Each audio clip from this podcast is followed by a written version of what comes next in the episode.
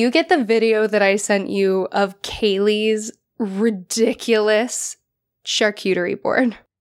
Wait, I actually don't think I did. Well, no, I'm sh- let me let me phrase that. I'm 100% sure you sent me this. I'm also 97% sure that I just missed it. It's in our group chat for whenever you're ready. Kaylee, who considers charcuterie boards a hobby, which is my favorite thing, oh my god. It has a pull out drawer inside of it with all the little utensils for a cheese board.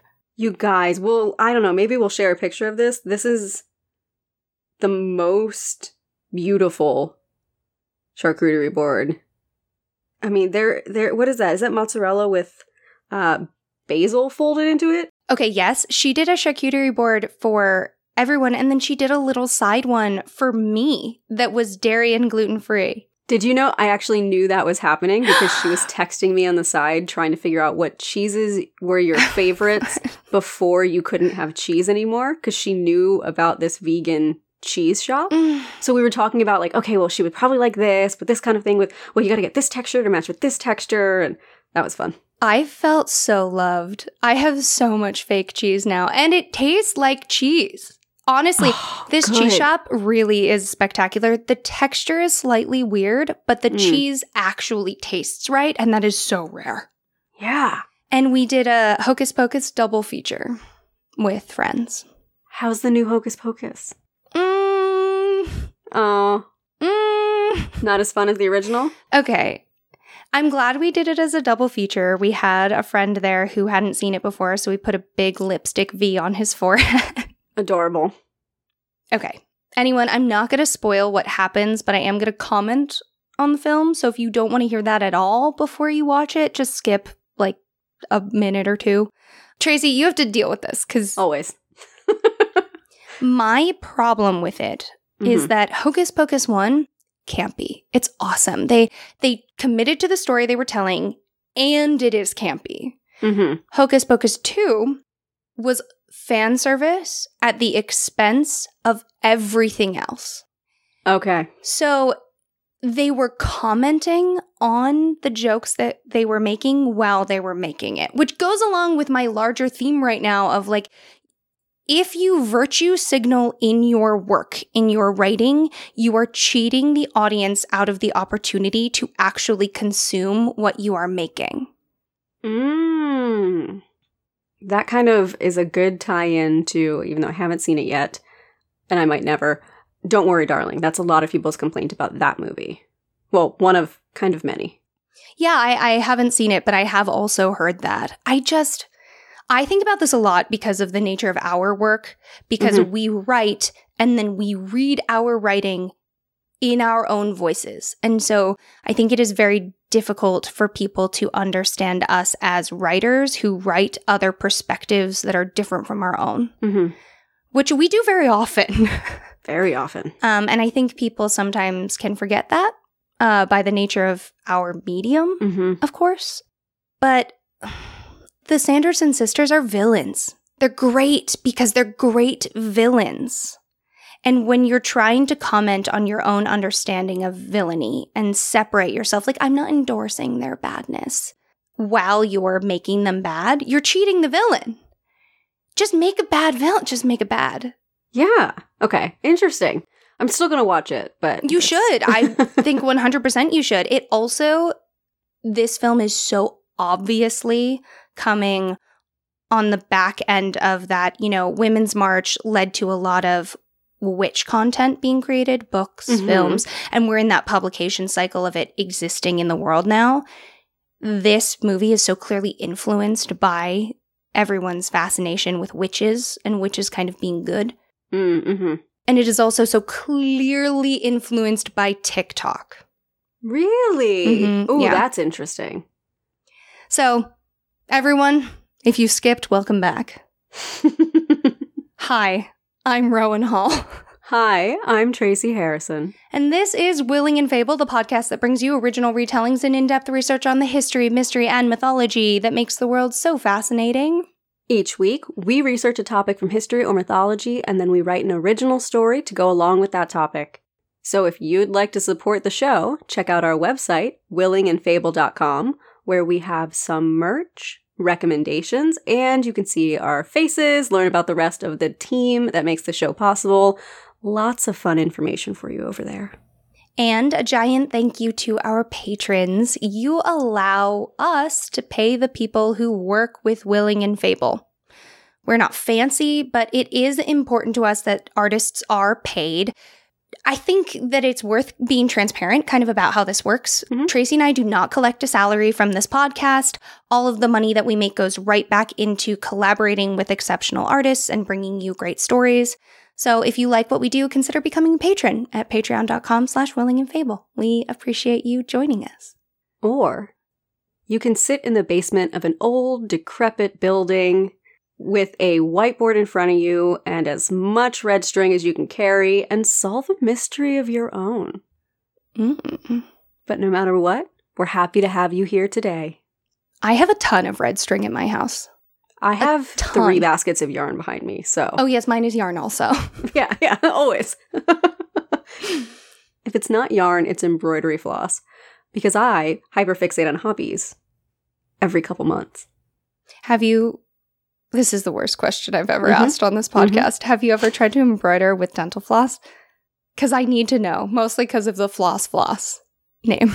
I haven't, but I, I think it would be perfectly doable.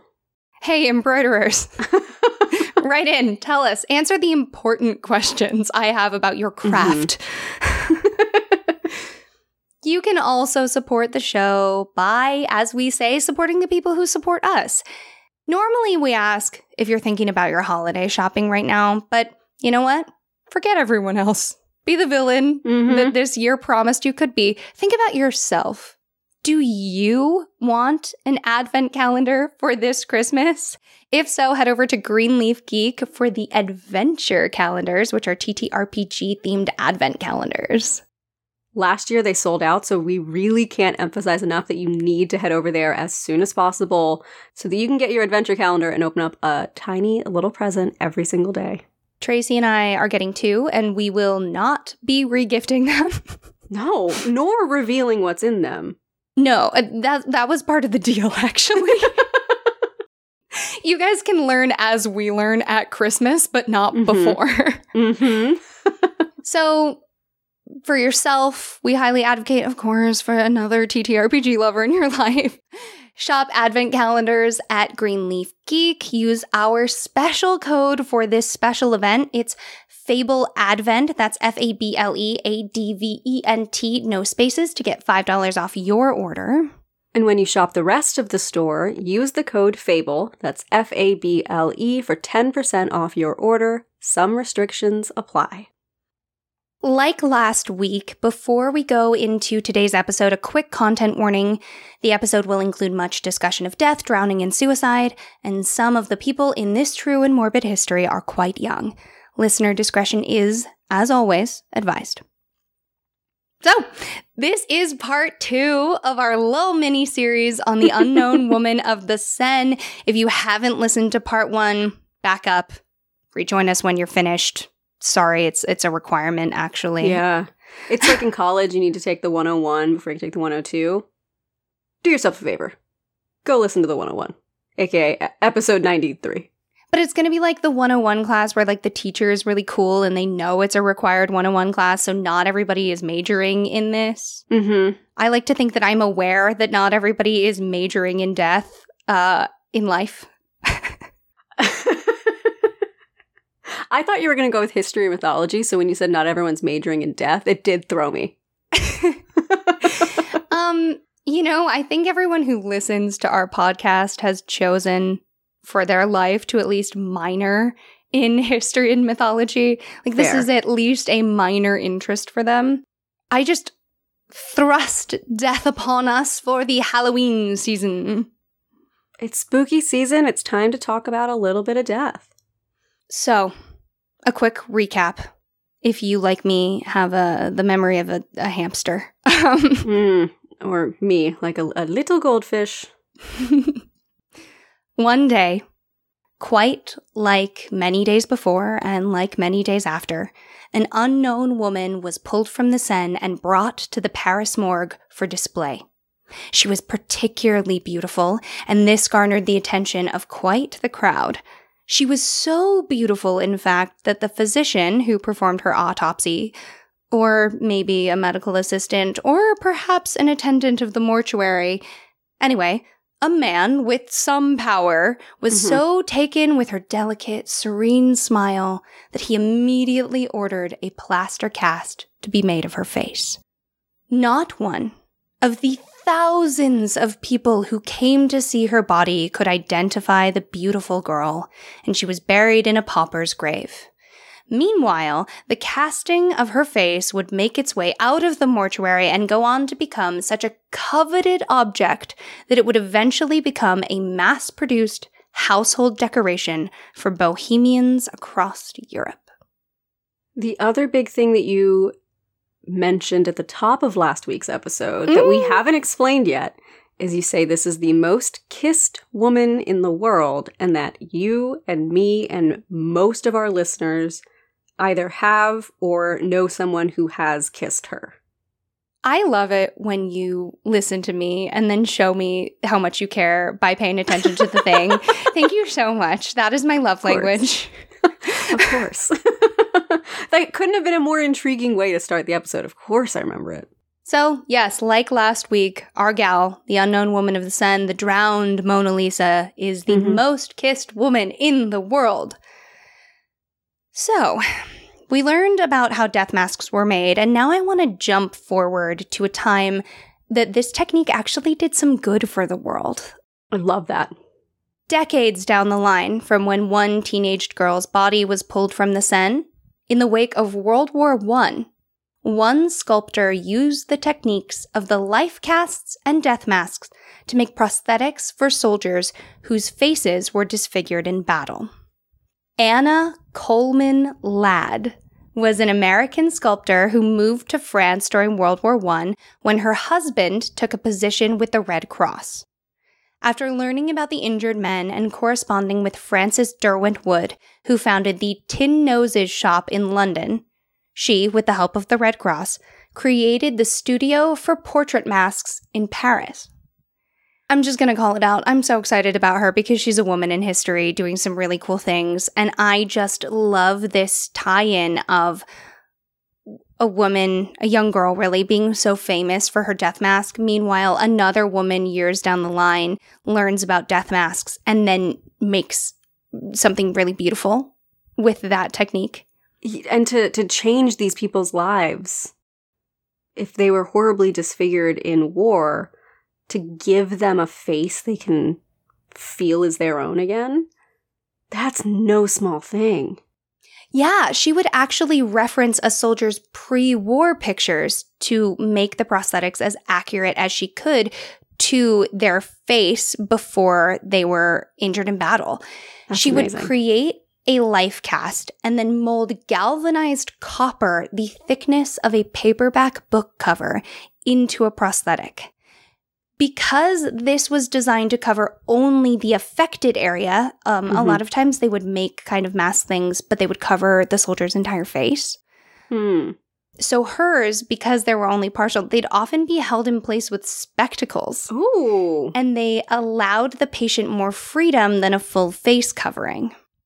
They were painted, and when necessary, real hair was added to the prosthetic. These works of art, these works of art, mm-hmm. changed the lives of so many of her clients, allowing them to get jobs and even rejoin their families. Many of the veterans she helped had previously resigned themselves to hiding away in a veteran's home rather than going back and seeing their loved ones. Which is so heartbreaking. It's so heartbreaking to feel that the the body that you survived in that carried you through something that traumatic makes you unworthy of being loved by those around you because it isn't what it once was. And I, I, it, it is such a tragic feeling and it, it just is the way that our human brains operate. But the fact that she could give them back a sense of normalcy is incredible. Yeah, it's it's kind of magical. Mm-hmm. And I think you're right. Uh, fearing your own body or thinking other people will fear it is really hard. Uh, and what she did, I think now in a world where we make prosthetics all the time for just entertainment purposes, Mm-hmm. it can it, it can feel hard to really internalize how much that meant. Mm-hmm. There's actual silent movie footage of Ladd and a soldier with a prosthetic she created for his jaw. It is miraculous to see a footage of this. The man is so enthusiastic and when Mm. they put the prosthetic on, I think a lot of this is helped by how grainy the film is, but it just like disappears into his face. Oh, that's amazing. You're like, okay, amazing, wild. The studio was only open for one year. Hmm. During that time, Ladd and her four assistants used their artistic skill to craft 185 masks for injured World War I soldiers. Oh my god. Yeah. That's so many. Yeah. I you probably don't have the answer for this, but why only open for one year? I believe I can't I don't know for a fact, um, Mhm. but I believe that they lost funding. I think maybe Mm. the Red Cross stopped being involved in their work and then they couldn't afford to keep it up. Makes sense. I'm sure these are incredibly expensive to make. Oh yeah. Can you imagine? The time and labor alone, let alone the costs. And presumably a lot of these soldiers weren't particularly wealthy. Oh no. So I, I wonder if the payment for them was supplemented by something. But 185 is not nothing. Not nothing at all. That's incredible for one year. So, a little bit of fun, hopeful goodness. Let us circle back to L'Inconnu de la Seine. Elaine Sciolino for the New York Times writes L'Inconnu is kept alive these days in an out of the way, family run workshop in the southern Paris suburb of Arcueil. Founded in 1871, the workshop L'Atelier Lorenzi creates handmade, perfectly molded plaster copies of figurines, busts, statues, and masks the way it has for four generations. But it is best known for L'Inconnu. In a box on the second floor of the Atelier is its most precious possession a 19th century chestnut brown plaster mold of a death mask that is said to be that of L'Inconnu. You ask me if my great grandfather made the mold himself, and I don't know, said Laurent Lorenzi Forestier, who runs the family business. You ask me how the morgue organized the casting of the mold, and I don't know. What I do know is that we have a mold from that period of time. I am so excited about this business, and I wanted to transition from the school World War One story right into people who have been making this death mask from a period mold for generations. This is the same mold as The Unknown Woman of the Seine. It's just if it's the original or a copy from the same time period is the question mark. Yes. Got it. That is cool. We have no way of knowing if it's quote unquote the original, but because it was so wildly mass produced, Mhm. the original was then taken and they made molds of it. So this mold is from the time that she was pulled out of the water as a victim. Wow. Yes. And oh, quick sidebar I'm so sorry to anyone who speaks French. Just full stop. We always try to do our best, but we never promise any results. No. But effort. Always effort. Sometimes, perhaps too much, but you know, we got a lot of heart. I'm going to try so much. Yeah. they still sell a few death masks of L'Inconnu each year, priced at 98 euros. It's usually writers who buy the casts, they explain. you, a writer who's obsessed with this story and would absolutely have a mask. Here's the thing sometimes you just have to accept that nothing about you is original and just lean into the stereotype. Yeah, I mean, stereotypes translate into tropes, and tropes are great. They exist for a reason. The thing that has allowed me to lean into the utterly preposterous existence that I now live Mhm. is it comes from a place of love. Mhm. I genuinely love words and knowledge and death masks. So I and the 500 other copies of me across the world are just going to do it. As you should. Chase your bliss, okay? In in this day and age, just find the thing that brings you joy that doesn't hurt others. Yeah, cotton candy flavored Victorian hard candies and death masks, guys. God, that does sum us up. That's sad. I just get the old lady candy and you get the cool mask. It's like instead of sugar and spice, it's like sugar and death. We've always said it. We've always said it. you heard it here first, ladies and Mhm. gentlemen. Sugar and death. oh, well, actually, it could be sugar and aqua tofana. Like, put a little, a spoonful of sugar helps the aqua tofana go down. Oh my god, I'm imagining the coolest, like 20s JC Leyendecker style ad for Aqua Tofana that's got spoonful of sugar helps the Aqua Tofana go down. I'm sorry, everyone. This is how it is. Oh yeah, they know by now. In the Guardian article, Ophelia of the Seine. Okay, Claire? real quick. I'm sorry to cut you off. We've got Ophelia of the Seine, Mona Lisa of the Seine, Unknown Woman of Drowned the Seine. Mona Lisa, actually, Tracy. Oh, okay, sorry, sorry. Drowned Mona Lisa, Ophelia of the Seine, Unknown Woman of the Seine, L'Inconnu, L'Inconnu de la Seine, which is the French for the drowned woman of the Seine. And there's also the beautiful drowned. Okay. Lot of cool nicknames. Never gave her a real name, huh? No. Not yet. It's just like, how are you gonna? Id- it's she's got so many nicknames they use interchangeably. It's just very inconsistent. I need to say it though. If I were a dead body in the Paris morgue and they were like, okay, here's your options, corpse, you can either be the French equivalent of Jane Doe or you can be L'Inconnu de la Seine. I'd be like, yes, thank you. I will yeah, take that one, obviously. Yeah, I'd like to be the mystery, please. I would like to be the mystery, please. Thank you. okay, sorry. In the Guardian article, Ophelia of the Sun. In the Guardian article, Ophelia of the Sun. Thank you, Tracy.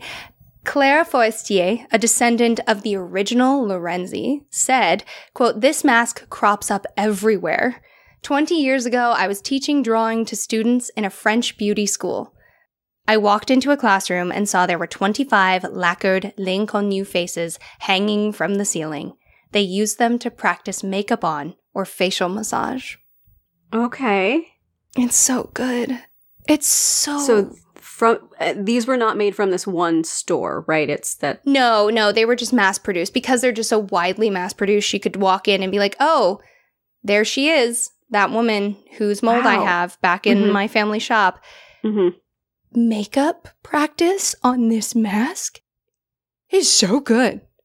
If you wrote it, they would not believe you. Yeah, it's true. It's true. It is.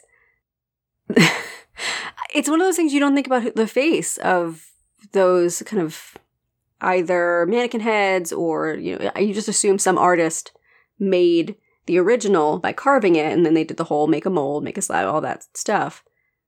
And to find out that it was from the corpse of a young woman, kind of shocking. But like in a in a sugar and death morbid way. Sugar and Death. It reminds me of I read Stiff by Mary Roach, great book.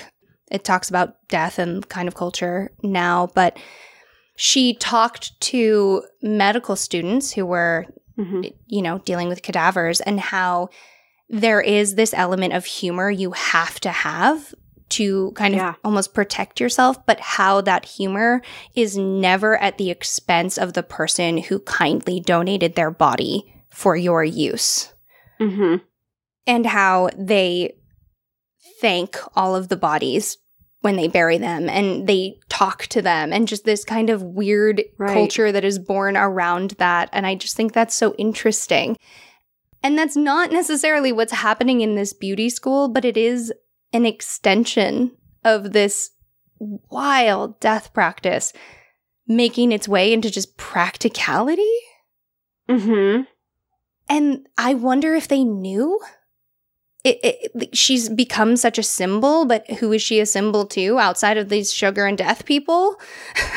right. Otherwise, otherwise, she's just this generic face. To comfort, I think, some of our listeners, and we've discussed this a bit, but here's an expert opinion. Forestier says of the story behind the girl's death look at her full, rounded cheeks, her smooth skin. There is simply no way the cast could have been taken from a corpse, and this is certainly not a drowned woman fished from the water. It would be impossible to take such a perfect face from a dead woman. Some casts taken from living faces are so clear, so detailed, that when you look at the eyelids, you can just see the eyeball's movement underneath. That's the case with L'inconnu. So that goes to support the theory you mentioned last week that she's not a drowned woman from the river at all, but a potentially living young woman yeah. who had a mold made of her, a life mask made of her face. Yeah, a model, a plaster company owner's daughter, could be any number of things.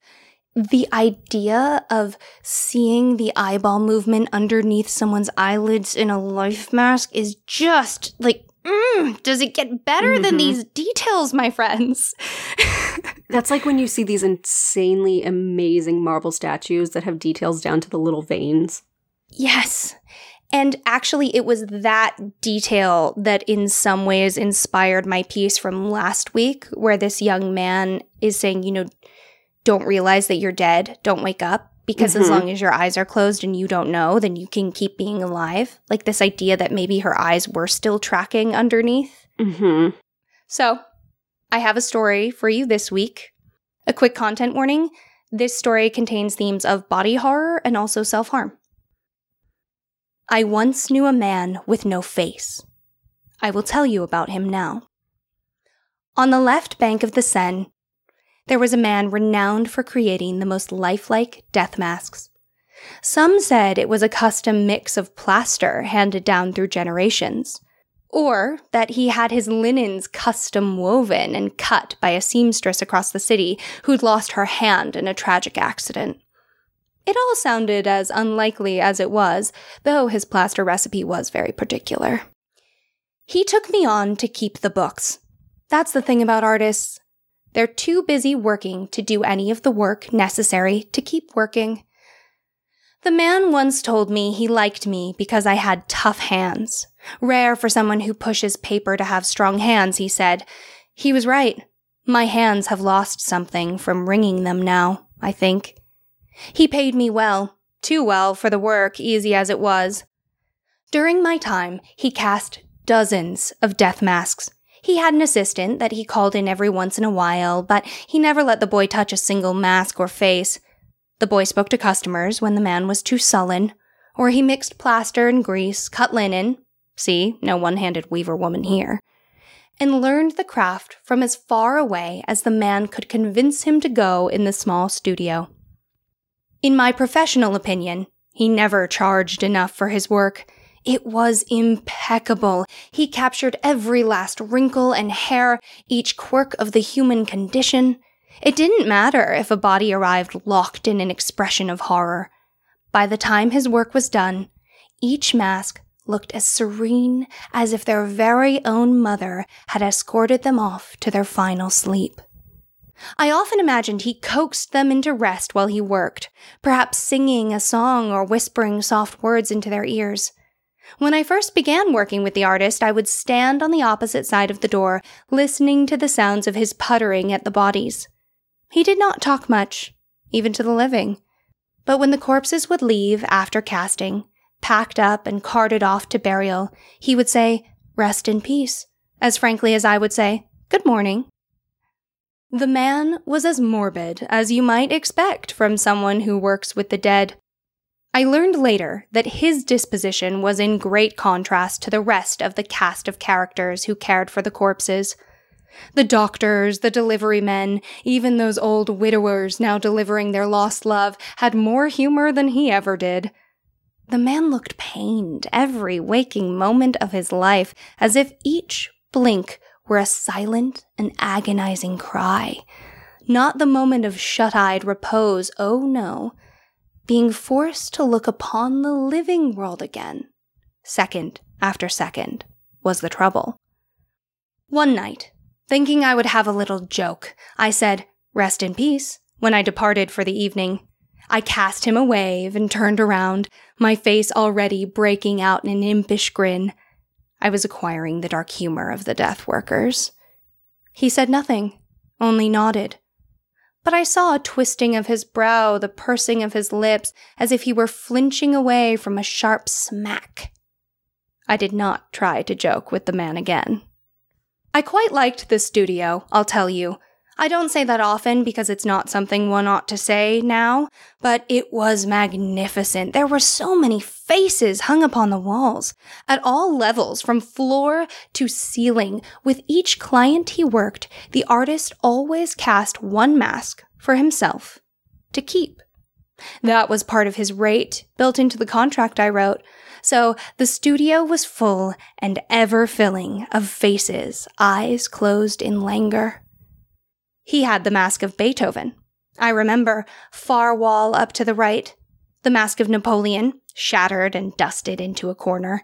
I believe that was on purpose. The mask of the drowned Mona Lisa.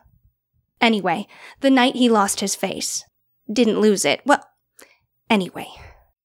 I was heading back to the studio late. He didn't care much when I worked as long as I got everything done. I'd taken the afternoon off to escort my Madeleine to coffee so I came back that night after dark. The studio light was on, so I called when I came in and sat. Hello, sir. I'll just be finishing up some filing for the night. He did not answer me, which was not uncommon, so I went right to work. Sorting the papers hardly took me a moment. I stood to go, thinking I would pop into the studio for a quick farewell, perhaps offer to boil him some tea before making my way home. He was not in the main room. The lamp was lit, but he was nowhere to be found. A body lay in the chair. A dentist's chair, wouldn't you know? Holds a corpse perfectly. The body of a man was in the chair, face encased and drying. It was an uneasy sight. I never did get accustomed to that. I always felt the urge to save them from suffocation, and was then horrified to touch a person so cold and sour. I made my way in, ducking underneath the fresh herbs that hung from the ceiling to keep the smell at bay. A miasma, he would say superstitiously. I was thinking he might be in the little shed, cutting the excess off a few of the recently cured masks while he waited for the gentleman in the chair to dry. It was winter, after the Christmas holiday, and we were nearly backed up with bodies. People love to make it through Christmas and pass before New Year's. When I stepped further into the room, I could see him very suddenly in the dark corner. He was standing somewhat hunched and fiddling with a tool. Sir, he turned to me then, a wide white moon in the flickering lamplight. The man was wearing a death mask over his own face, hooked upon his ear the way one might wear a pair of spectacles, rough twine tangled in his hair. Sir, I said again, Something black was oozing from beneath the plaster, sliding down his neck into his shirt collar. Are you quite all right? He did not answer me and stood so still. But I was growing increasingly alarmed and rushed forward into the darkness. Seeing clearly now, that his shirt was soaked with blood, I grasped around the dark workbench for a rag, anything to help him, thinking at the time he must have put on the mask to stop the flow of blood from some injury. I was a fool. I reached up to his neck with the cloth I'd procured and just as soon dropped it to the floor. What I had thought was the smooth silk of a handkerchief was the smooth skin of a person a person I knew well. Where it lay in a damp mass on the floor between us, I could see where shaving nicks and stubble met the clear cut of a sculptor's hand. Around in a perfect circle, ragged only where anatomy demanded, the eyes were neat holes, I remember. I gasped, perhaps shouted, and stepped back, hearing the familiar shattering of a mask crunching beneath my foot. All around me there were masks sitting like bowls on every surface, each tied with twine and imprinted with the ink blot stain of blood, impressed like some savage glue. Just as quickly as I stepped back, I felt myself lurch forward. Even still, despite all evidence to the contrary, I could not imagine a man harming himself in this way, and at the sight of so much blood felt compelled to save him from an unseen enemy. I grabbed at the mask on the man's face before he could stop me. His hands were slow and shaking, though he was sturdy on his feet. It came off with a soft suck. Holding the death mask in my hand, I looked upon him.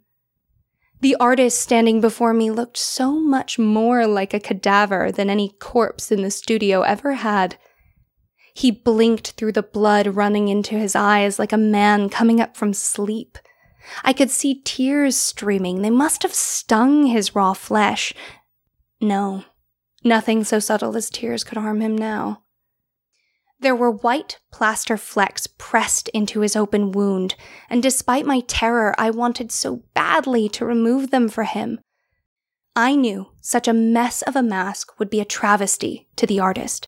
Plaster flecks like that were the domain of the studio. He always brushed everything so cleanly before sending it home with the dead's loved one. His lips, still whole though wreathed with viscera, were moving in rapid and quiet speech I leaned forward through my animal urge to run away. He didn't seem to notice me, only stared out into the studio blankly.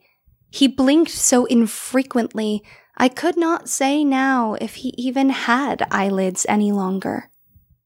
I want rest. I want peace. I want rest. I want peace. I want rest. I want peace, he intoned. Then, Slowly and gently, without moving his throbbing face, the man took the mask from my hands. He brought it back up and tied it on, just as simply as if he'd placed a hat on his head. I could not hear if he kept speaking. I waited for a long time, frozen like a deer under a hunter's gaze. This was the first chance I had to see the mask he wore. With hundreds to choose from, I will admit I was curious. It was too small for his head. I knew it well, for she captured so much attention. I and the assistant fought with him for days when he took it from the front room and tucked it away in the back, where now we stood. It attracts good business, I had shouted. They'll ask you to cast it if they know you have one. L'inconnu de la Seine? Let us advertise to the artists. Someone who comes in for their grandmother might like to hang her face as well, liven up all this aged death with something beautiful. The man only looked at me, letting me bluster while he tenderly stroked the plaster face in his hand. When he turned away from me, I thought he said, Peace. They never give you a moment's peace. At the time, I thought he was begging for peace for himself, from my frustration. Perhaps he was. Standing before me in the dark studio, blood soaked shirt, his face on the floor, I knew within the mask, within the drowned Mona Lisa, the artist was begging for peace. I'm just going to start off, Trace, by saying I'm so sorry. it's funny we talked about this before but uh, how we always say like you know content warnings people can skip our stories. I'm like you and i are the only two and our editor casey who cannot skip the stories. Yeah. Yeah. But that was that was beautifully done. So beautifully beautifully written horrifying um uh I, I guess i'll say it this way um horrible parentheses affectionate I hate it. I love you. I hate it, but that means you did the a good job. I wrote and scrapped so many pieces for this episode. Really? Wrote, fully wrote and scrapped. Um one I landed on this one because it's Halloween, it's October. I want Mhm. us to have horror and it is it is a horror this story in a lot of ways and because we're talking so much about this woman who was distilled down into only her face and then I got down this path Mhm. of getting to actually learn about people who make death masks and have been from that time and still do uh, make castings of L'Inconnu Mhm. I just I wanted a man who wanted no face. and you got it, and you did it, and it was horrible uh, in a very spooky way. I had another story that I didn't fully write out. Uh, I scrapped it earlier. That was a dinner party, and all these rich Victorians would go wearing death masks of famous people. Ooh. and that was the party. And the woman who was the drowned woman at the party stepped away to go use the bathroom. And the man who in my story had the death mask of the Ripper, even though we don't know who Jack the Ripper was, it's my story. Right. Um, he followed her out and he drowned her in the bathroom and took off the mask to kind of like see what he'd done. Mhm. And then he took off his mask, and kind of in the last moments of her life, she commented on how the mask he was wearing and the face underneath were exactly the same. Oh. Okay, you might have to write that someday because that sounds really good. um, so masks, masks, man.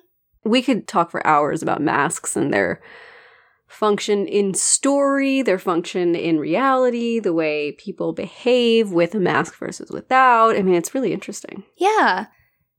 And so much of this story is an obsession with beautiful victims. Mm-hmm. Uh, it's talked a lot about in the true crime community, but everyone loves a pretty dead girl. Mm-hmm. Specifically, a pretty dead white girl, bonus points if she's blonde. And young, young, blonde, pretty white women are the quote unquote most dead. Yes, exactly. And that'll end up on the news. And then so many victims, especially people of color, no one will ever hear about. And L'Inconnu is this idealized victim because she Mhm. suffered, but maybe didn't suffer. Maybe it was okay. Well, we don't see the suffering. We don't see the evidence of it. So it's not grotesque to us. It's beautiful. Yeah. And Ophelia of the Seine is a great name for her because people who love the art of the drowned Ophelia would probably love this story. It's me. I'm people. It's me. I'm people. so, talking about masks, I actually titled this section Mask of the Muse Ooh. because I think I'm funny at three in the morning. For The Savage God, a study of suicide, Al Alvarez writes During the 1920s and early 30s, all over the continent, nearly every student of sensibility had a plaster cast of her death mask. So we are in, we are forward in time now. yeah. Apparently, it was a 1926 catalog of death masks that gave her the immortal name L'Inconnu de la Seine. Could you just order a death mask from a catalog? Interesting. Interesting. It's a, a, a catalog of death masks. I had read this like a catalog, like cataloging, not a catalog to buy, but I genuinely do not know the answer in this case. I presume you could order her. You can order her online now. Well, I mean that it's you know during the 20s and 30s, every student of sensibility had a plaster cast of her death mask. There had to be a way to get them. Now I'm curious. do you think she was in like the Sears catalog? That's dark. I don't think yeah, I don't think Sears would get that dark, but it, it sounds like there may have been a catalog of death masks. trying to see if her death mask is on Amazon. Okay, after a brief bit of googling, very brief, I think your interpretation is correct, Rowan. That it's just here is the information of all of our death masks, not my pipe dream of here are all the death masks you can buy. While Tracy was doing that, I was trying to see if you could order her death mask off Amazon. I don't think you can, actually. I'm shocked. I am genuinely shocked. Go support a small business. Mhm. Museum archivist Helene Pinet, who works at Paris's Rodin Museum, told The Guardian, quote, The name transcended the mask itself. It was the name that sparked the imagination. Though she certainly had a boom in the early 20th century, it was the presence of L'Inconnu's cast through Parisian bohemian society that fostered that later popularity. Like Mona Lisa, intrigue made her popular, and then popularity made her popular. Mhm. So many artists have created works inspired by her face or her story. Our museum archivist, Helen Pinet, said, quote, The facts were so scarce that every writer could project what they wanted onto that smooth face. Death in water was a very romantic concept. Death, water, and a woman was a tantalizing combination. Death, capital D, Mhm. the Guardian summarizes one of my favorite fictions about L'Inconnu perfectly. The first novella to invent a story for the dead woman's mask was published by an English writer, Richard Le Gallienne, in 1900. In The Worshipper of the Image, a young poet shuts himself away with the mask in an isolated cottage in the woods. He has heard that the man who made the mask fell so in love with the dead woman that he drowned himself in the Seine. The poet's devotion to the mask, which he calls Le Silencio, the silence, costs him his family and his daughter. Ooh. In the story, after the wife drowns herself, the story goes, quote, But how beautiful. It must be wonderful to die like that. And then again he said, She is strangely like Silencio. And then he walked up into the wood in a great serenity of mind. He had lost wonder, but she lived again in his songs. He had lost Beatrice, but he had her image. Did she not live forever in Silencio? But he went up into the wood whistling softly to himself. But lo, when he opened his chalet door, there was a strange light in the room. The eyes of Silencio were wide open, and from her lips hung a dark moth with the face of death between its wings. Oh, that's incredible. That is so Silence of the Lambs. Mm-hmm. Oh my god, that's so good. It's the exact cover image of Silence of the Mhm. Lambs. Mhm. The idea being that when she opened her mouth to speak, it was just a moth. Ah! Oh. Meanwhile, German poet Rilke first saw this death mask while he was acting as a private secretary for Auguste Rodin. I didn't even know that was a thing. No, I didn't either. Rilke wrote, quote, the face of the young woman, which was cast in the morgue because it was beautiful, because it smiled, smiled so deceptively as though it knew. One of my absolute favorite pieces that I cannot find in its entirety, much to my great chagrin, across the entire expanse of the internet, was written by poet Jules Supervielle. Sorry, Jules, if that's not how you say that name. then you should come out of the woodwork and and tell us and then also give us the whole poem. Yeah, come out, you coward. Give me your poem. In his piece, L'Inconnu de la Seine, he writes from the point of view of a 19 year old drowned woman. He writes, quote, Mhm. She traveled, not knowing that on her face shone a trembling smile, far more unremitting than the smile of the living, which is always at the mercy of whatever may come. But, but, but, here's the kicker. In this poem, she doesn't want to follow the rules that dictate that to live, she must stay at the bottom of the water. She wants to, quote, finally die for good. So she swims to the surface and suffocates. Oh. It kind of sounds like the implication is that she's not a human. I don't know. I can't find the poem in its entirety. but also, there's that idea of, well, maybe if she's under the water, she hasn't drowned yet. right. And it's only until you come back up that you Mhm. realize you've drowned. Ugh! Okay. Now, This is self indulgent for Rowan, Love it. as is this entire two part series, let's be honest. In his 1934 poem, L'Inconnu de la Seine, yes, they all titled their poems the same thing. Vladimir Nabokov writes, and here I have an entire poem for you. Okay. Oh, I'm excited.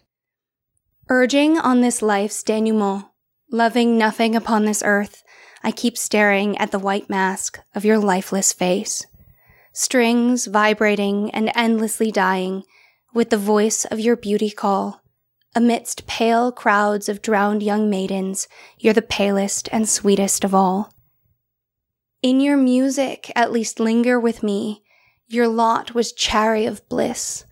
O reply with posthumous half smile of your charmed gypsum lips. Immobile and convex the eyelids, thickly matted lashes, reply, Can this be forever? Forever? Ah, the way they could glance, those eyes. Touching frail young shoulders, the black cross of a woolen shawl, the street lights, the wind, the night clouds, the harsh river dappled with dark. Who was he, I beseech you, tell me, your mysterious seducer? Was he some neighbor's curly locked nephew of the loud tie and gold cap tooth? Or a client of star dusted heavens, friend of bottle, billiards, and dice? The same sort of accursed man of pleasure and bankrupt dreamer as I. And right now, his whole body heaving, he, like me, on the edge of his bed, in a black world long empty, sits staring at a white mask. Nabokov really said screw you to the rhyme scheme and the meter. Yes. was it originally written in English? You know, he was a Russian man. This is the most popular translation, I guess. Right. I do not Right. know. I'm really here for the second to last uh, verse. Or a client of star-dusted heavens, friend of bottle, billiards, and dice, the same sort of accursed man of pleasure and bankrupt dreamer as I. yeah. God, I love poetry. I love poetry. It's so good.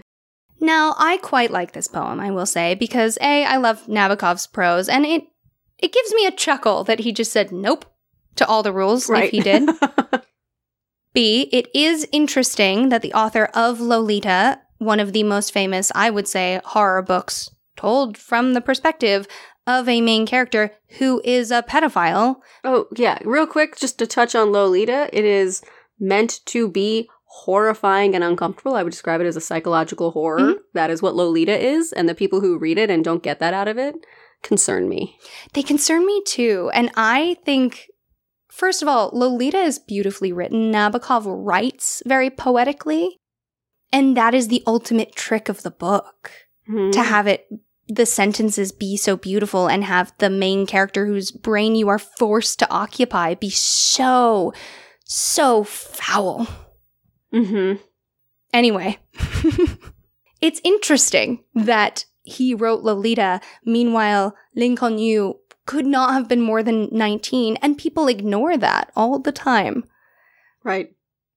I also, and this is another for Rowan moment, I found portions of a 1992 essay by D. Barton Johnson called L'Inconnu de la Seine and Nabokov's Naiads.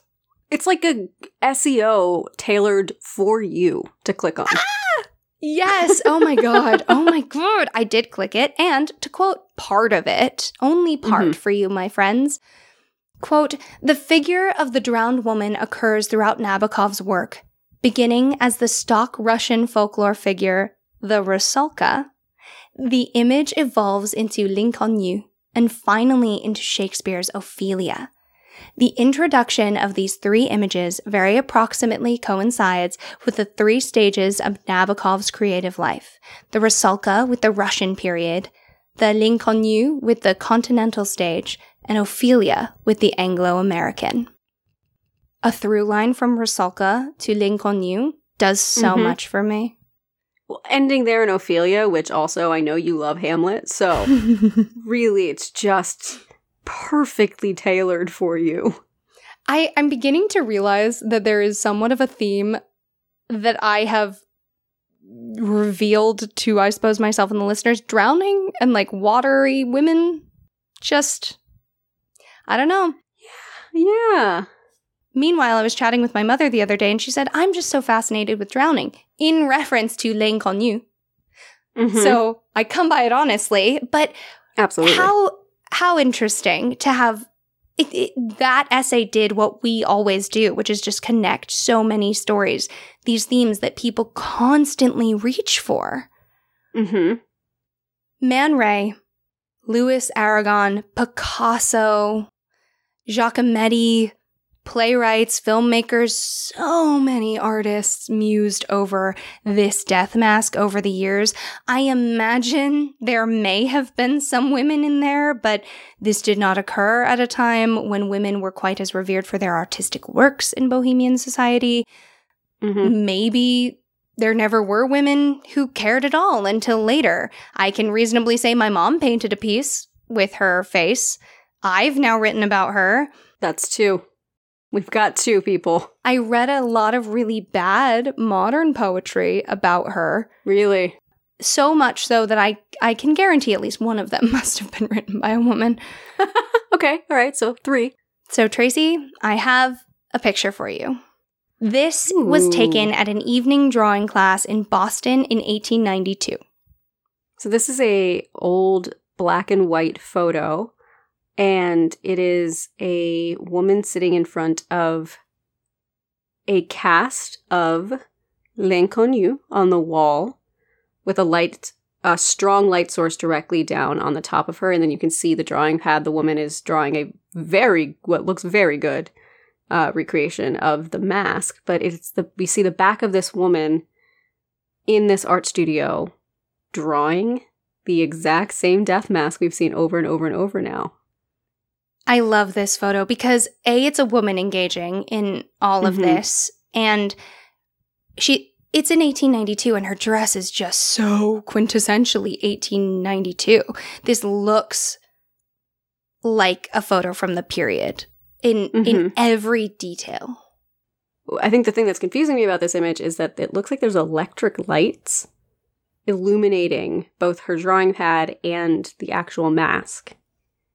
Yeah, it's it's interesting. There are a couple of photos from Boston Public Schools evening drawing classes in the Digital Commonwealth, digitalcommonwealth.org, ladies and gentlemen, um, that are attributed to the 1890s. And there are lights.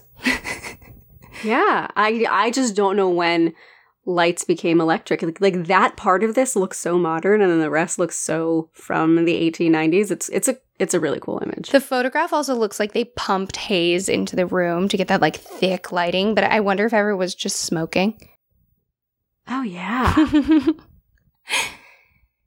it wasn't just artists who were inspired by The Unknown Woman of the Seine. Again, to quote The Savage God, a study of suicide by Al Alvarez, quote, I am told that a whole generation of German girls modeled their looks on her. To add in note, I owe this information to Hans Hess of the University of Sussex. He suggests that the inconnu became the erotic ideal of the period, as Bardot was for the 1950s. He thinks that German actresses like Elizabeth Bergner modeled themselves on her. She was finally displaced as a paradigm by Greta Garbo. I fully believe, fully believe that. I could see that completely. With how popular her image was just for artists and everyone, of course it would expand and people would want to emulate that. All right. Now we're going to really talk about why you've kissed her. I hope everybody's been thinking this this whole time and going like, I, psh, I've never been in a house that has her face hung on the wall. I hope that that's the vein everyone's taking, or they did a nice little Google search.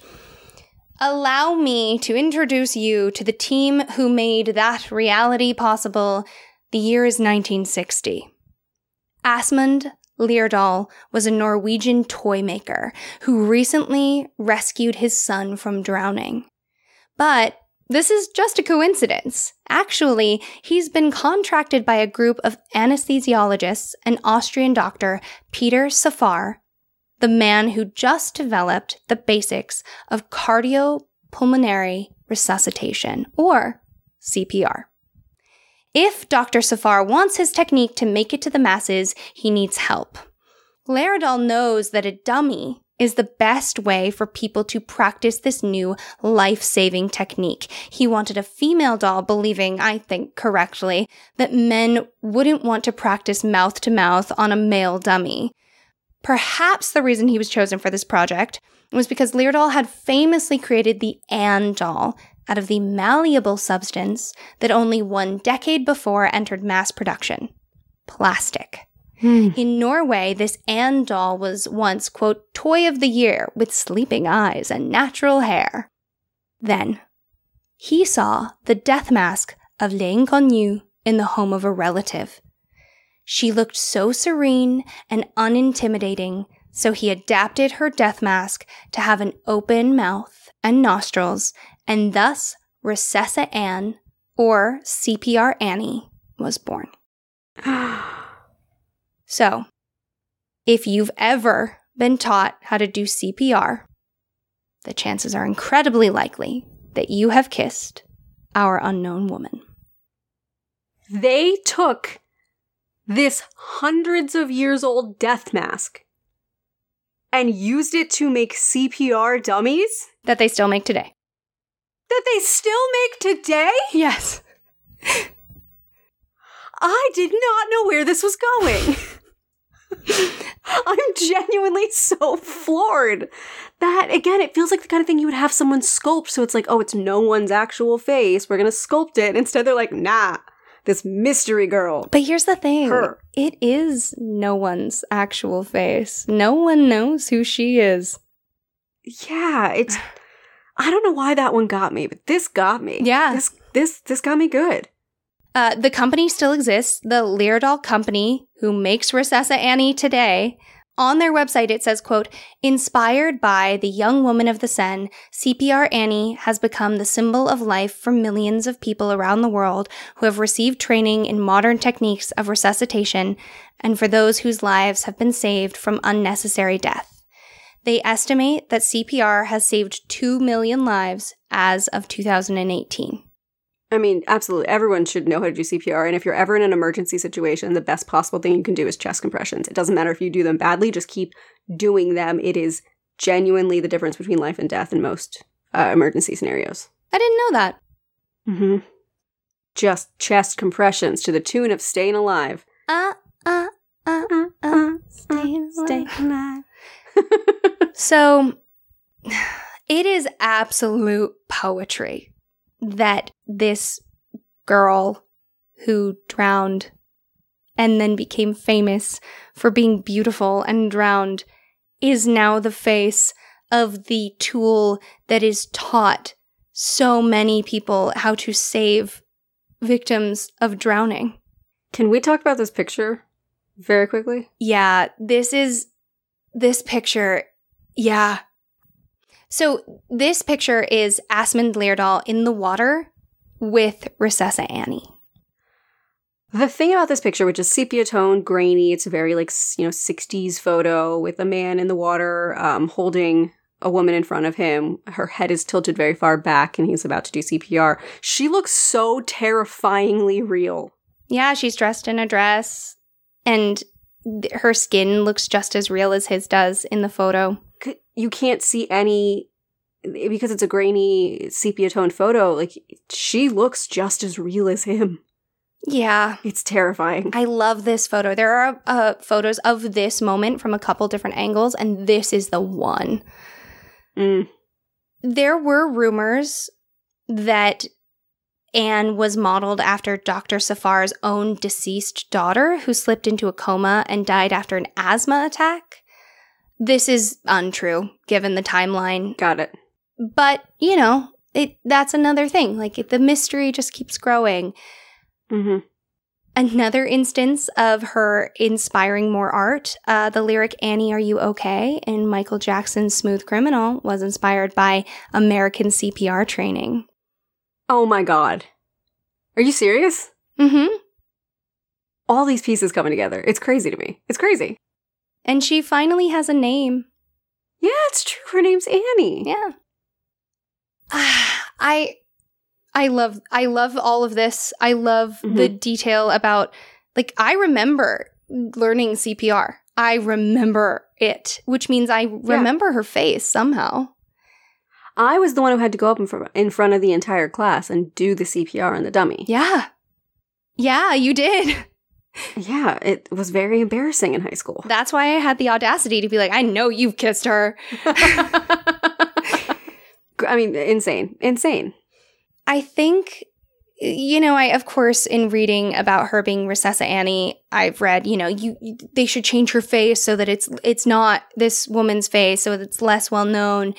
And, and that is the continuation of you know consent and what happens to your body. Mm. And I actually think it's so beautiful because CPR training saves lives. Full stop. Right. It does. And this woman, you know, as the story goes, maybe she lived a long, happy life, and I love that for her, but maybe she didn't. And she had to be alone. And no one knew her. And now so many people benefit from her. And even if that weren't the case, I think that the art is so separate. Yeah, uh, uh, I will say, okay, so in the medical journal, the BMJ, writer and ethicist Julian Sheather notes what 19th century Parisians did with their morgue museum would be, quote, ethically troubling today. He writes, quote, few people would want an image of a dead loved one widely circulated without consent. Well, I probably wouldn't seek to remove the mannequins in circulation. If making them now, I might be tempted, out of respect, to anonymize the face. Do you think you would? I think that perfectly captures the feeling I had with my shock at her face being the one used for these dummies. The idea that there wouldn't even be an attempt to anonymize it or change it up for some reason, and he just hit the nail on the head, it, it felt shocking. Yeah. The thing that does it for me, and this is for me, I actually would not necessarily presume that others feel this way, but Mhm.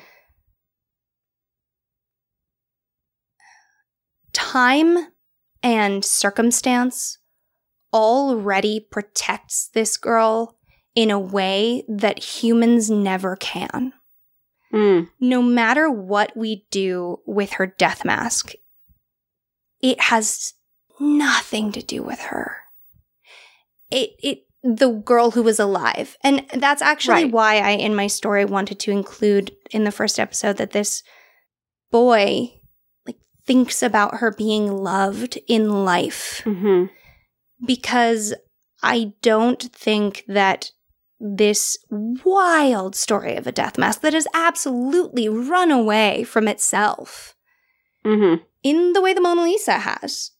Mona Lisa, very little to do with our gal, Hot Lisa. Yeah.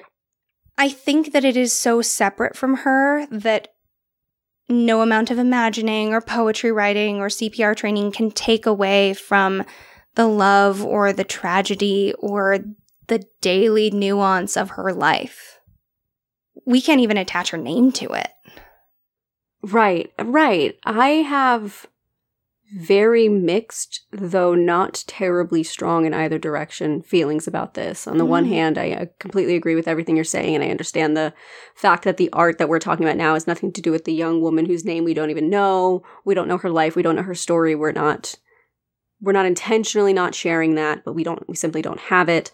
On the other hand, how do we claim to know what is and isn't okay to do with her image and her her likeness, which reflects the fact that she was a very real, vibrant, living person. So I could see arguments being made for either side. The idea that it feels ethically wrong in a way that I can't pin down, but also makes a certain amount of sense emotionally in a way that I can't pin down. Hmm. I have I have very conflicting feelings about it, but I wouldn't say that I feel very strongly that one is right or one is wrong. I think this is a situation that lives almost entirely in the gray. Yeah, I would say that that's true. And I love that you have mixed feelings about it because, like, black and white is for Twitter and frankly shouldn't be. And most Mhm. things are gray. hmm this story has dagger of nuance all in it. All over it. And you know this uh, this story actually made me think of like this this how do I feel about this ethically? One, Mhm. I'm not precious about dead bodies. I am I respect dead bodies and I'm very reverent about like bones and things. Um Mhm. but I'm not precious about them in quite the same way. I hope my body could be of use one day maybe when it is no longer of use to me. Yeah, you, uh, one, you and I have talked about this before, both on the podcast and off, of how we both feel we'd like our bodies to be used for something good, and and two, for all of our listeners who, if they do have a preference for how they want their body to be treated when they pass away, put that in your will, Mhm. write it down, make sure people know. It's also hideously expensive to die, and I think that is more unjust than anything that has occurred in this story. But this story did make me think of the fact that this year, Elizabeth Johnson Jr., who was sentenced to death in 1693 in the Salem witch trials, was pardoned. Um, she was never executed, but unlike other witches, she was never pardoned hmm from her wrongful accusation. And it took 329 years and an eighth grade civics class Wow. from North Andover, actually, to get Mhm. that all done. And I love that. And there is something about righting a wrong for someone who's dead hmm doing good because it does good for the living. Yes. She is a woman with a name. She is a woman who is talked about. Her being pardoned has very clear effects for people who are still alive. hmm And that story is one that I was very excited about and resonates with me a lot. And contrasting that and how I feel about this Victorian idea of the good and the bad death. And I can't believe I'm doing this like a middle school essay. But I think I did figure out why I associate this story of the unknown woman of the Seine with Ray Bradbury. Ooh. Okay, so you opened with Ray Bradbury and you're closing with Ray Bradbury. Yeah, I know. It's so corny. I love it. It's beautiful. It's beautiful. It's full circle. It's sandwiched. It's, great. just in the first episode I said I was like I don't know why I'm actually doing this and I figured it out. Um Okay. quote death doesn't exist. It never did. It never will. But we've drawn so many pictures of it, so many years trying to pin it down, comprehend it. We've got to thinking of it as an entity, strangely alive and greedy. All it is, however, is a stopped watch, a loss, an end, a darkness, nothing. Hmm. And that is also from Something Wicked This Way Comes.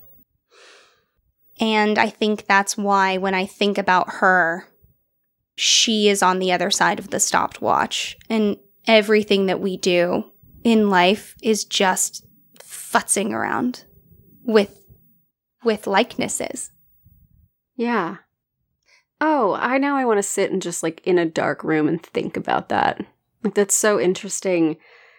The idea that she is permanently on the other side of the stopped watch in a way that is beautiful. Yeah. In a way that that that it, it, she's not decaying, she's not rotting. She's remaining beautiful in a way that reflects the beauty of life but is also a, a an entrance into the beauty of death. I feel like the death mask is kind of just an image of the stopped watch. Mhm. Because death is all we ever say about it. Death is what we do about it. Death is the rituals. It is the no longer Mhm. here in life. Death is not the gone. That is that is just what we don't know. Right. Everything that comes of death that is hard or funny is all about life. right. Death is for the living. Yeah. And I thought long and hard because I knew I'd be writing about Mhm. her and what it means to be an artist who uses her for inspiration. Like, does this girl need my protection? Right. And I don't think sh- she does because the unknown woman of the Seine was created from death. And the girl who died hmm is safe from all of it. And that is probably why I'm obsessed with this story. you did such a good job with this two parter on this story. Oh, it's so cool because I didn't know very much about this. I mean, I knew some of the high levels just knowing you for as long as I have, but the details and the the big reveal that she's the face of CPR dolls, like Yeah, your CO2 has been in her mouth. See, death can be funny, guys.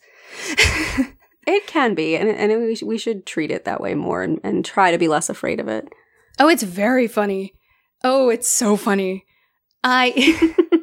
it is like uh, the, the, all of it. Anyway, I have a lot of members of my family in the medical profession, That'll do it. and there's just so many practicalities that are like, you know, don't laugh when it's going to hurt someone. But God, if it's you and you get to decide to laugh, go crazy.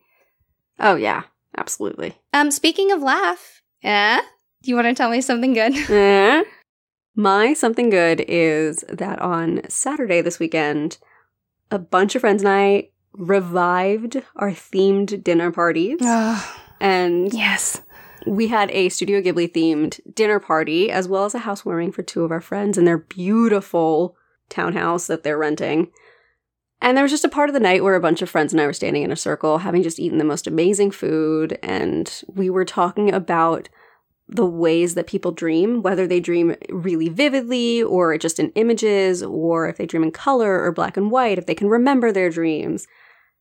And I just had this moment realizing that I have, I don't know, I've just created this lovely life for myself with amazing people. Like I can just stand at a dinner party and talk about the philosophical nuances of dreams and then we go over to the TV and play like funny TikTok videos. Mhm. Like it was just such a lovely night. And so just realizing that you have amazing people in your life that really understand who you are as a person is just the most fulfilling thing. So that's my something good. I was watching actually a TikTok recently about someone talking about how things that are sacred don't have to be solemn.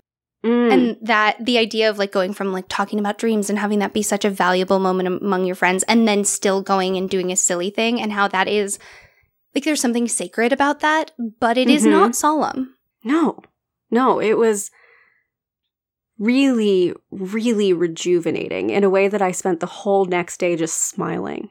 And I haven't felt that kind of just like lingering joy in a long time.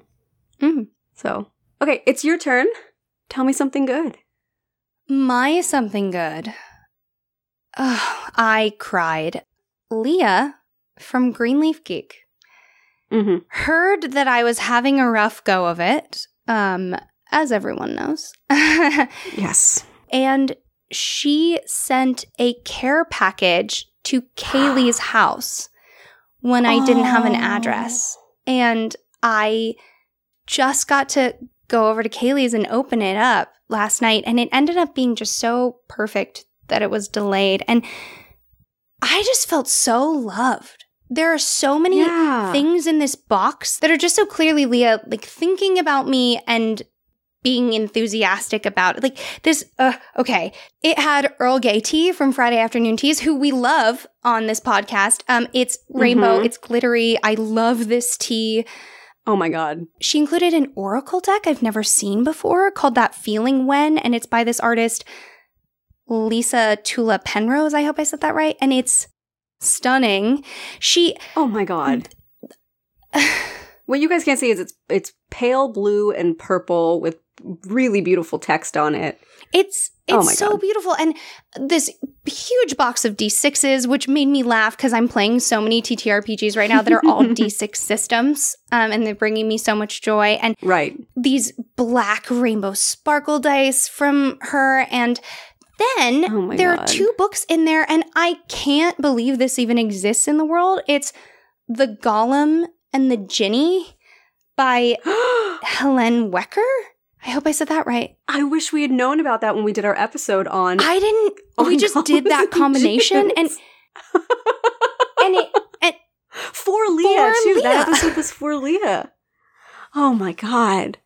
I, I need everyone to understand that Leah is not like someone that we've known for so long and is a best friend of ours and No. came on to sponsor. Leah came on as a sponsor because we were we reached out to her because we really genuinely, truly, honestly love her products and just over the you've you've heard over the course of these few years of her being our sponsor how genuinely wonderful and amazing she is as a person and the fact that she took the time to take care of you like that when she didn't have to in the slightest is Yeah, why we love her. I want to go on record. Like, this is not on our podcast because Leah is a sponsor. This is on our podcast because someone who I really care about did something really kind for me. And it was like so, the box was just filled with like, I see you. Um, Yeah. and I wept. I kind of want to re- weep right now. Like that makes my heart so full and so happy. Leah, there's a reason we say Leah represents everything good about the gaming community. There is a reason you've heard us say that so many times. Oh, and Trace, the little figurine that I showed you before we started recording, the little resin snake made by Leah from this care package sitting next to my mouse. oh my god. Like, Oh my god. already integrated into my life. I like having little things to talk to while I'm working at my computer. Little snake. Mm, mhm. It just, anyway, it lately, this podcast has resulted in a lot of people reaching out to us and talking to us, people we don't know very often, about things that we work very hard on and that matter a lot. Mhm. Someone reached out and uh, talked about how much the Aqua Tofana episode meant to them. And I Yeah. sobbed. um, and it's it's Mhm. very thrilling, I think, after all of this time to see that this show is an extension of our community in the way that we wanted it to be when we were stuck at home during the pandemic and lonely. Yeah. This show, more than anything else, has taught me that when I really like something I'm consuming, I now take the time to tell the creator, even if I think there's not a chance the creator will ever see it. Mm-hmm. Because as the creator of something now, the times that people have taken the time to reach out to us on Instagram, on TikTok, on Twitter, uh, in our email, however they do it, it it always sticks with me for a really long time. It's not even just that it makes my day. It's something I'll think about for a long time and want to incorporate and and want to find ways to reach other people and continue to to grow that because it just A teacher said that they brought Tell Me Something Good into their classroom. right And like, that what that was at buck wild to us. mm-hmm.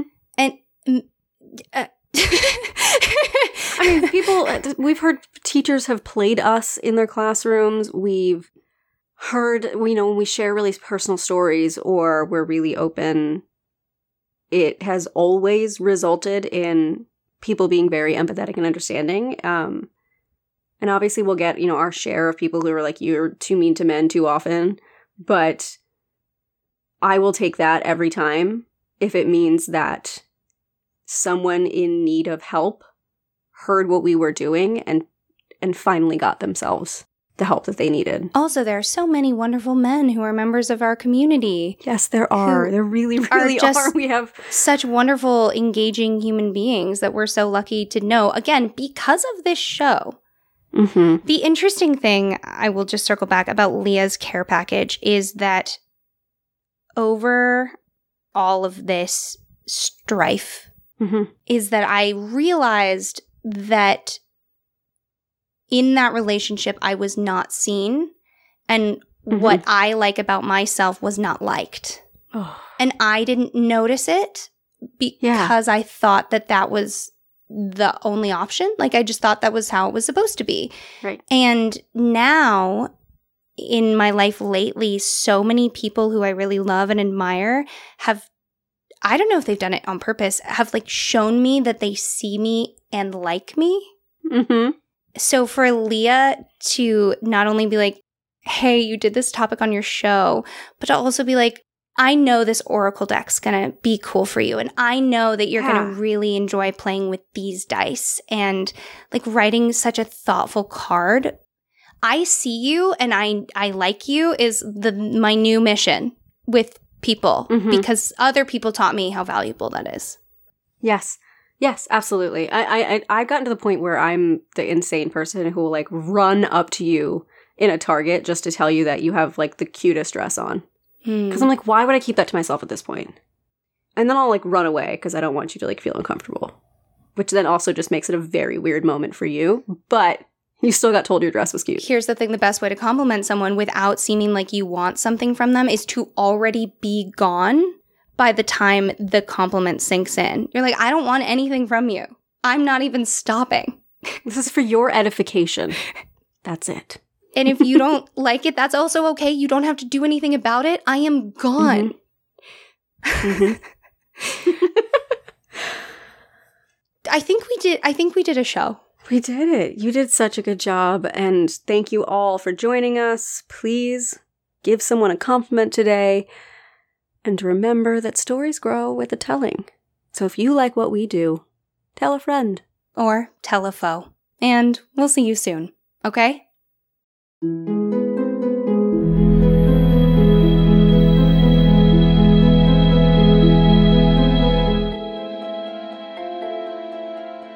Thank you so much for joining us for the Willing and Fable podcast. This episode was written and produced by Tracy Harrison and Rowan Hall. That's me. Our logo is by Jamie Harrison, and our music is by Taylor Ash. If you ever want to watch or read what we're reading, head over to willingandfable.com for our show notes and custom merch, or find us at Willing and Fable on Instagram, Twitter, and TikTok to join the discussion. We hope you'll rate, review, and subscribe to our podcast using your favorite listening source. And check out Willing and Fable on Patreon, where we have more than a few surprises for you, including custom artwork, stories, and access to our secret Discord channel. And of course, join us next time for another round of original retellings and in depth research on the history, mystery, and mythology that makes the world so fascinating.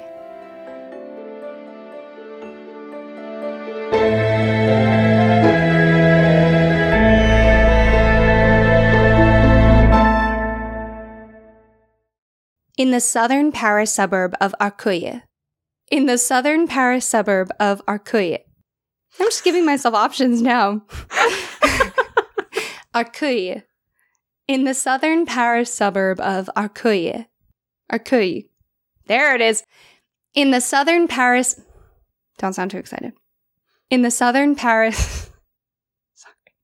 I can't wait for the blooper to be this.